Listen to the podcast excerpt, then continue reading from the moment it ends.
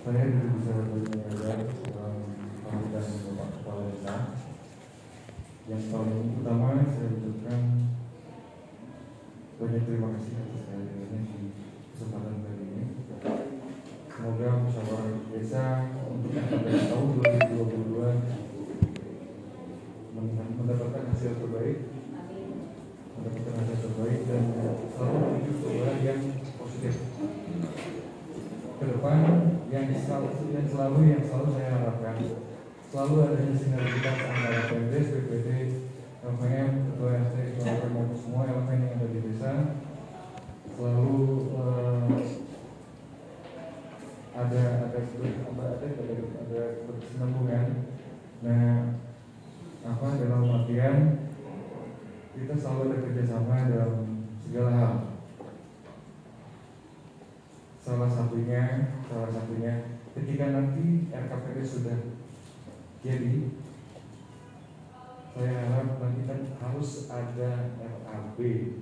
Ketika peng RAB saya harap semua elemen terlibat dalam penyusunan RAB-nya. Jadi ketika nanti setelah jadi APBDes, Ciklasi Sunda nomor 2000 2000 berita acara perubahan diri, berita acara perubahan diri, iya. Kami menginginkan, kami menginginkan ketika memang satu anggaran sudah terbentuk, RAB sudah matang, seperti tadi pesan dari Pak Camat. Rencanakan dengan baik, maksudnya mah itu. Jangan sampai RAB itu hanya sebatas RAB. Bahan zaman lain, karena Iya. Harapan saya cuma itu aja, mungkin bisa banyak yang bisa sampaikan. Satu kuncinya mungkin adalah kerjasama dari semua elemen yang ada di desa. Itu saja mungkin dari kami. Wabillahi hidayah. Assalamualaikum warahmatullahi wabarakatuh. Waalaikumsalam. Terima kasih kepada Bapak Sekdes yang mewakili Bapak Kepala Desa atas sambutannya. Kami lanjutkan ke isu sambutan dari Perdana Desa yang diwakili oleh Bapak Aang selaku tenaga ahli DPRD Kabupaten Bogor. Kami persilakan.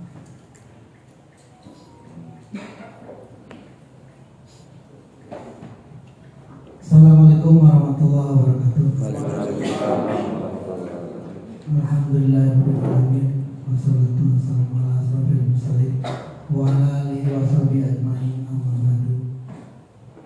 Yang terhormat Bapak Camat Kecamatan Cisarua Yang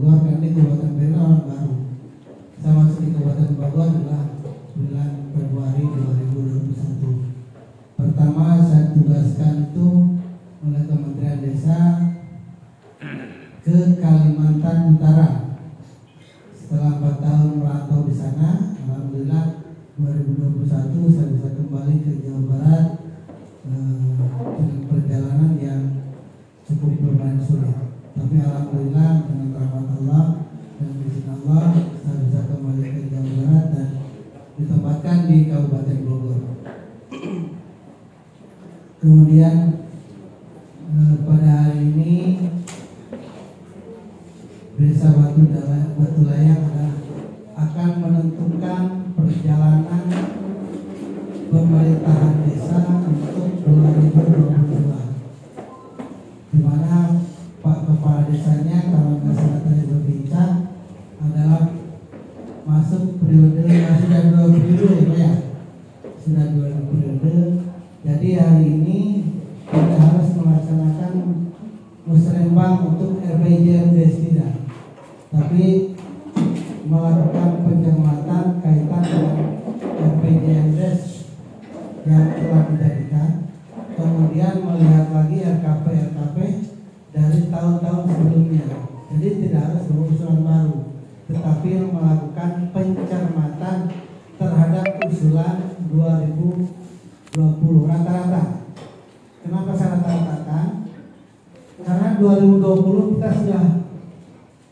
terdampak dari COVID itu sendiri. Jadi 2020 kalau nggak salah saya hitung bulan Maret itu sudah COVID Pak ya? Maret. Sehingga banyak kegiatan yang dialokasikan oleh dana desa itu terpending lari semuanya ke COVID. Kalau kecamatan mungkin sudah hafal ya Pak Camat sudah hampir tahu persis dana-dana yang digunakan untuk budget-budget apa semua dinas dialihkan kepada penanganan COVID. Kemudian ditambah lagi dengan 2021 kegiatannya pun dialihkan lagi menjadi penanganan COVID. Sehingga kegiatan-kegiatan untuk infrastruktur 2020 dengan 2021 itu teralihkan dananya. Mudah-mudahan di tahun 2022 COVID sudah berhenti sehingga pemindahan alokasi dana itu tidak terjadi. Kemudian Bapak Ibu sekalian selaku peserta musyawarah kita akan menentukan untuk 2022. Tentunya ada beberapa hal yang harus kita pertimbangkan. Untuk penyusunan RKPDS ini kita tetap masih menggunakan Permendagri nomor 114 2014. Berarti ketuanya bukan Pak Lurah. Ketuanya adalah Pak Sekdes, tapi pembinanya adalah Pak Lurah sebagai penentu dan pemutus untuk uh, mengadakan musyawarah pemutus untuk usulan 2021. Maka di situ harus tetap diawali juga musyawarah ini dilakukan dengan adanya 11 atau 7 orang. Saya yakin di sini sudah dibentuk, sudah dibentuk Pak Sedes. Sudah ya? Sudah, sudah tim 11-nya, tim perumusnya yang 11 orang tadi, yang ketuanya adalah Pak Sekdes. Nah kemudian tugas Bapak Pak RT, kemudian masyarakat, dengan tokoh adalah apa?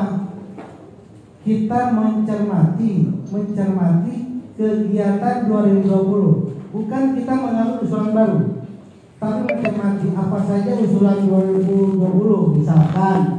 Dulu di RT 1 rencana membuat posyandu tapi tidak terlaksana. Maka RT 1 bermusyawarah ini kita mengajukan usulan dan posyandu tahun 2020 ini apa di 2022 perlu dilakukan atau tidak? Kalau perlu dilakukan maka masukkan lagi. Kalau tidak perlu, tidak harus. Atau misalkan sudah dibuatkan oleh swadaya, tapi belum selesai, maka diputuskan lagi perlu diselesaikan atau tidak. Maka itu akan menjadi 2021 akan dilakukan menjadi penyelesaiannya. Itu silakan saja. Artinya pencermatan sesuai dengan uh, Permendagri 114. Jadi pencermatan. Kita tidak mengambil usulan baru.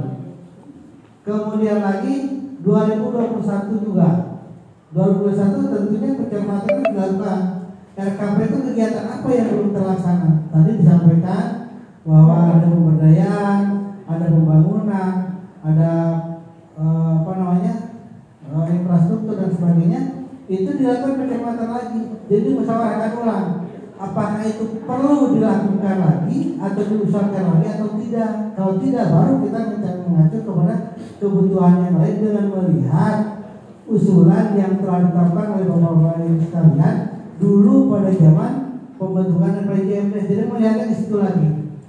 Itu yang harus dilakukan. Kemudian lagi ada satu hal tambahan. Untuk 2021 itu adalah untuk 2022 itu dengan melihat kemarin ada pendataan SDGs yaitu salah satunya desa terhindar dari kemiskinan. Desa harus sehat itu juga dilakukan dengan melihat kondisi masyarakat. Kalau misalkan kayak BLT, perlu nggak 2022? Tentunya kita melihat kondisi masyarakat. Kalau masyarakat yang 2021 ada perubahan, itu tidak harus dilakukan lagi musyawarah untuk menetapkan KPM. Tapi kalau masih kondisi masyarakat begitu-begitu juga, itu silakan dibutuhkan dibutuhkan oleh masyarakat, peserta hadir, peserta peserta rapat, itu memutuskan berapa KPM-nya bisa bertambah juga bisa berkurang dari jumlah kemarin. Tentunya itu dimusyawarahkan oleh eh, pemerintahan desa yang dipimpin oleh Pak Sekdes kemudian didukung oleh Bapak PPD kepala desa. Itu tentunya juga harus eh, dilakukan pencermatan. Kemudian dalam menentukan usulan 2022 tentunya kita wajib juga melakukan penyelarasan. Apa artinya penyelarasan? Artinya kita melihat apa sih program kabupaten, sehingga program kabupaten itu masuk ke program desa juga, sama target kabupaten misalkan mau melakukan pembangunan infrastruktur, tentunya desa harus nyambung ke situ. Artinya kita penyelesaian jangan sampai gini, pemerintah kabupaten mengalokasikan dana infrastruktur, desa melakukan untuk pemberdayaan itu tidak nyambung.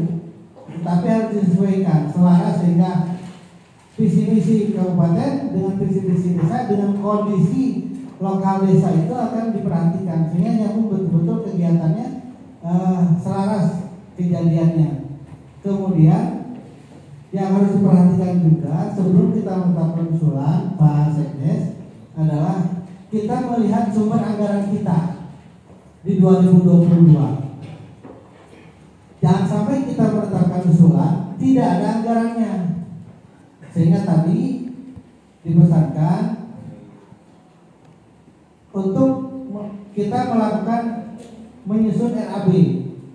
Nah, kenapa RAB itu harus ada di RKP? Karena untuk melihat anggarannya dari mana. Yang jelas anggaran kita sudah dua yang saya tahu mudah-mudahan Pak Kades dengan desa Pak Sekdes sudah lebih tahu lagi. Ada anggaran satu dan desa akan tetap. Kita beracu walaupun pagunya belum ada tapi minimal kita mengacu ke 2021 anggaran untuk DD masih tetap mudah-mudahan masih tetap di 1,3 miliar. Kemudian lagi dana yang kedua adalah dana apa kira-kira? Masih ingat gak BHPRD ada juga. Kemudian ada yang paling yang paling ngetren sekarang Bogor Sami Sade yang tidak dimiliki oleh kabupaten yang lain. Berarti kita sudah dapat sudah punya uang cadangan 2 miliar lebih. Ditambah Sami Sade dan desa dengan BHPRD itu semuanya untuk kegiatan infrastruktur dan non infrastruktur untuk desa uh, Batu Layang. Nah dari dana itulah kita menghitung usulan apa yang dimasukkan dimasukkan ke Sate dan usulan apa yang akan dimasukkan ke alokasi dana desa. Kemudian usulan apa yang akan kita cadangkan untuk mudah-mudahan banpro keluar lagi walaupun tidak sampai satu miliar. Mudah-mudahan. Kemudian kita berharap juga bantuan dari eh, apa namanya dari pihak ketiga. Misalkan pihak ketiga itu adalah dana aspirasi dan sebagainya itu boleh dimasukkan sehingga usulan ini di saat masuk ke APBD-nya sudah terangkum cadangan dan anggarannya. Jangan sampai kita masukkan dan usulan yang tidak tercanangkan anggarannya. Kalau tidak tercanangkan itu tidak tidak ubahnya kita memancing di sungai yang tidak pernah kita memancing di sana. Kita kalau mancing di sungai ada ikannya lewat, untung lama masuk ke pancingnya. Kalau misalkan tidak ada ikannya, tentu tidak akan dapat. Nah, sehingga kenapa saya sarankan begitu? Di saat kita memancing itu harus jelas ikannya ada, mengajukan usulan itu harus jelas anggarannya ada, pasti itu akan terlaksanakan kecuali untuk dana desa. Di dana desa ini masih dihantui, beda dengan samisade. Samisade itu sudah pasti, tapi dana desa itu akan dihantui juga. Sudah dicanangkan membangun MCK atau membangun TPT, dihantuinya oleh apa? Masih teringat? Masih teringat? Yang menghantui dana desa adalah COVID-19. Kalau COVID-nya masih ada, ya mungkin akan hilang lagi deh Pak. Makanya Pak Camat harus bisa-bisaan mati-matian menggenjot supaya masyarakat siap divaksin. Tentunya edukasinya, penjelasannya, penerangannya ya kembali ke Bapak RT semua. Kemudian dari pihak MUI juga harus ikut mendorong untuk apa, mengedukasi masyarakat sehingga betul-betul mau divaksin karena tujuannya bukan untuk sehat Pak. Kita mari untuk terhindar dari COVID-19. Kalau sudah terhindar dari COVID-19, tentunya kita akan kembali aman, kembali infrastruktur juga akan dilakukan dengan baik dan normal. Itu harapannya. Tapi ya kita nggak tahu seperti apa nanti 2022. Tetap kita berharap bahwa 2022 COVID juga mereda, infrastruktur juga jalan sehingga dana desa ya minimal kalau tidak 100% minimal 90% untuk pelaksanaan pembangunan. Sehingga jelas-jelas bahwa kalau misalkan tidak ada wabah COVID pasti segala kebutuhan dan usulan yang dimasukkan pada saat hari ini akan terpenuhi pada saat 2022 nanti. Karena dengan kegagalan 2020 kegagalan 2021 tentunya menyisakan penyesalan. Yang biasa disalahkan itu kembali ke aparatur desa pak kadesnya. Ya sendiri misalkan membangun TPT atau membangun jalan. Ini tidak terlaksana terus. Kenapa? Nah, kalau kita tidak tidak melihat asal usulnya duit tentunya akan disalahkan oleh desa juga. Duitnya ke mana? Atau ada pemerintah? Tidak ada juga kembali ke pemerintah padahal duit itu bukan tidak ada tapi duit itu dipindahkan atau dipakai oleh kebutuhan lainnya yang sifatnya betul-betul mengkeruk besar sekali untuk penanganan hal lain berkaitan dengan COVID itu sendiri. Kemudian tentunya di saat nanti sudah selesai musyawarah Pak, Pak Sekdes dengan timnya juga setelah apa, menjadikan rumusan rumusan ini untuk sediakan KPBD tentunya sediakan musyawarah kembali di forum yang sama untuk bisa mengadakan atau menyampaikan hasil rekapan usulan ini. Ini loh yang kita rekap itu usulannya akan diajukan 2022. Jangan sampai masyarakat tidak tahu Pak. Pak RT-nya tidak juga masyarakat tidak tahu. Jangan sampai beginilah. Di saat Bapak bubar dari sini, ditanya oleh temannya di, di RT RW atau misalkan di kampungnya, Pak rapat apa di desa itu? Jawabannya biasa saja. Biasa we, pokoknya makan ngopi. Jangan sampai gitu lah Pak. Itu bahasa di Kalimantan. Kalimantan sudah nggak aneh begitu. Saat rapat, hasilnya ditanya lagi di kampung, apa rapatnya? Biasa saja, kumpul-kumpul. Cuma ada Pak Camat, cuma ada pendamping, itu aja bedanya. Jadi kita sudah sudah harus beda lah. Jadi pada saat ini sampaikan ini loh kita merencanakan untuk 2020 kegiatan-kegiatan yang kemarin tidak didanai, yang tidak terbangun kemarin di, akan diupayakan, akan direncanakan lagi untuk 2022.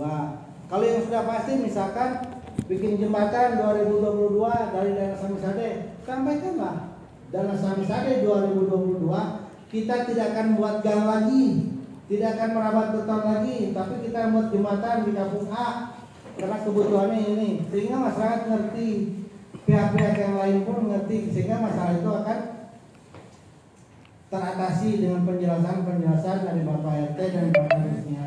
Itu yang saya. Mudah-mudahan pada kesempatan ini menjadikan satu arah kebijakan pembangunan desa namanya? Batu layang. Akan ke mana? Karena bapak-bapak ini yang menentukan. Mau batu layang mau dirombak atau tidak mau seperti seperti biasa saja itu tergantung kepada bapak ibu sekalian.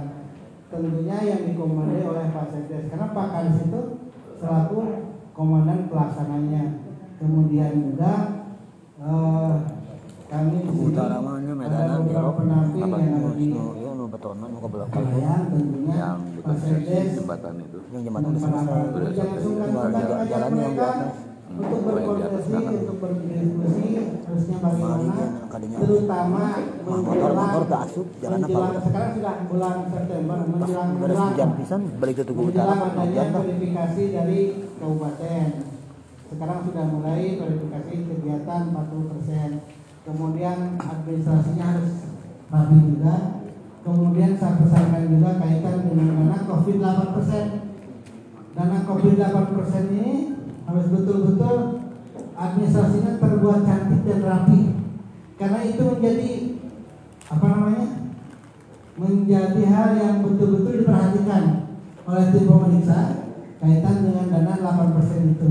Di sini dana 8%-nya lumayan besar, hampir 1,100 dulu ya, hampir 100 lebih. Jadi tinggal desa lagi yang belum mengajukan tahap dua Untuk apa? Beli hand sanitizer, beli alat-alat untuk yang. Depok, Itu semuanya harus di apa? sama ini harus teradministrasikan secara rapi terutama di relawan yang saya setiap saya kunjungan ke beberapa desa yang untuk relawan ini juga bingung relawannya kebanyakan duitnya tidak cukup ada juga yang relawannya sedikit duitnya kegedean.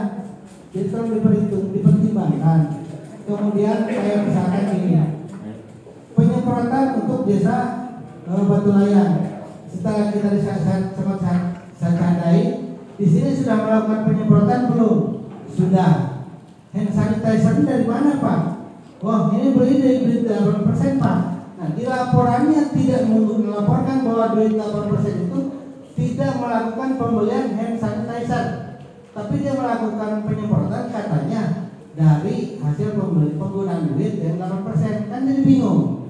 Sehingga itu akan menjadi indikasi bahwa duit itu dibaca ke mana. Itu jangan seperti itu lah harus betul-betul detail. Gak ada misalkan apa namanya tidak ada bukti foto-foto pelaksanaannya minimal ada bekas-bekasnya kayak beli APD itu silakan saja APD cuma tadi saya dengar-dengar beli apa namanya eh, lahan makam apa ya? Nah, kalau memang mungkin kita akan kita koordinasikan misalkan kalau kita masih ada dananya mudah-mudahan dana 8% bisa di dialokkan ke situ mudah-mudahan Pak. Kita akan koordinasikan. Kalau memang duitnya masih ada. Tapi kebanyakan duit sudah habis Pak dari dari 20 desa yang pernah saya kunjungi mingguan dananya habis belum ada semua mingguan pak yang 100 juta, yang 150 juta, yang Giliran desa. 60 juta itu habis. Biasanya Utara Selatan belum. itu mau bikin kuburan biasanya tanahnya berapa gitu kan. Itu rata sudah habis. Kecuali kalau misalnya kita kan revolving. Kemudian lagi yang saya sedikit kurang setuju itu pembelian eh, peti jenazah. Itu yang kita itu kan nggak biasa peti jenazah. Nah, tapi ada satu desa di sana melakukan pembelian peti jenazah. Sekarang peti jenazah yang yang benar saja kalau untuk orang non muslim itu harganya ada yang sampai 150 juta. Nah sementara non mobil 80 juta mau ditambah dari mana gitu kan? Habis lah. Nanti beli masker juga nggak jadi seperti itu. Jadi tolong diperhitungkan, dipertimbangkan hal yang buat tidak layak terus bisa dipertimbangkan juga harus dipikirkan. Kemudian ada satu daerah yang tidak suka dengan peti jenazah juga dipaksakan beli peti jenazah akhirnya petinya tidak dipakai. Mayatnya kembali seperti biasa kuburnya petinya ditaruh di luar buat apa? Apa buat kandang kambing gitu kan? Gak cukup. Nah seperti itu. Jadi kita gunakan dana itu yang yang wajar-wajar saja sehingga kita mengadministrasikannya juga yang wajar-wajar saja artinya masuk akal lah. Kalau kalau lebihnya saya nggak tahu persis yang jelas administrasikan uang itu yang wajar. Gitu kan saya kemarin waktu waktu rakor di Bandung itu sempat ada pertanyaan seperti itu. Belikan uang itu yang wajar dan betul-betul memang mendukung untuk pencegahan COVID-19 ya dan tidaknya kan mereka juga tidak tahu persis. Kan saya yang dekat nggak tahu persis. Itu masalahnya. Kemudian untuk APD APD itu yang biasanya untuk penyemprotan yang hand sanitizer itu diusahakan pakai APD yang sampai bebas bebas melenggang lah begitu saja. Barangkali saya tidak banyak yang saya sampaikan. Pesan saya adalah kembali ke Pak Sekdes. Bekerjalah dengan timnya untuk menentukan Desa Batu Layang 2022 akan dibawa ke mana. Kemudian untuk usulan tidak harus membuat usulan baru karena kita kita ini bukan untuk menyusun usulan RPJMDes tapi akan menyusun RKPD rencana kerja pemerintah desa 2022 ambillah keputusan kemudian disampaikan ke masyarakat bahwa usulan itu yang kira-kira terdanai jangan sampai usulan yang tidak terdanai juga di apa dipaksakan di situ. Dengan akhirnya kembali ke desa yang pusing gitu kan? Ya kan kalau nggak ada duitnya tiba-tiba diusulkan nanti desa yang repot juga. Ujung-ujungnya lari ke Pak Camat juga. Pak Camat gimana usulan kami? Tersisakan tidak dananya tolong lagi bantu ke mana mencari kan seperti itu. Jadi jangan sampai kembali ke saya yang penting yang ada anggaran kita itu RAB-nya jangan lupa. Kemudian permasalahannya lah dari pendamping desa ini tidak ada di sini tidak ada teknik pak. Ya cuman ya silakan desa ber, berinisiatif berinovasi kalau ada orang desa yang punya keahlian di bidang apa namanya eh, infrastruktur untuk bikin RAB dan sebagainya silakan ajak kerjasama berkolaborasi lah. Sehingga betul-betul RAB-nya masuk akal kemudian sampai saya terakhir untuk pengecekan harga jangan sampai kita acuannya ke Pergub saja acuannya tetap harga setempat. Biasanya suka ada ada selisih bu. Harga pasir di sini harga semen di sini dengan harga semen di Pergub suka ada selisih jadi tetap kita minimal survei tiga tiga toko lah gitu kan. Tapi tiga toko yang tidak tidak berani dulu lah. Jangan sampai di sini beli semen satu juta satu sak gitu kan. Kalau di Kalimantan tuh masuk akal pak satu paralon yang lima ini itu harganya satu juta. Karena mereka bawa dari Krayan dari Singar dari apa? Dari dari Tarakan ke Krayan itu pakai pesawat. Jadi harganya mahal. Semen juga satu juta setengah harganya mahal. Nah artinya kita harga yang wajar-wajar saja masuk akal dan bisa dipertanggungjawabkan. Barangkali itu yang saya sampaikan mudah-mudahan ada manfaatnya Bila itu Wassalamualaikum warahmatullahi wabarakatuh.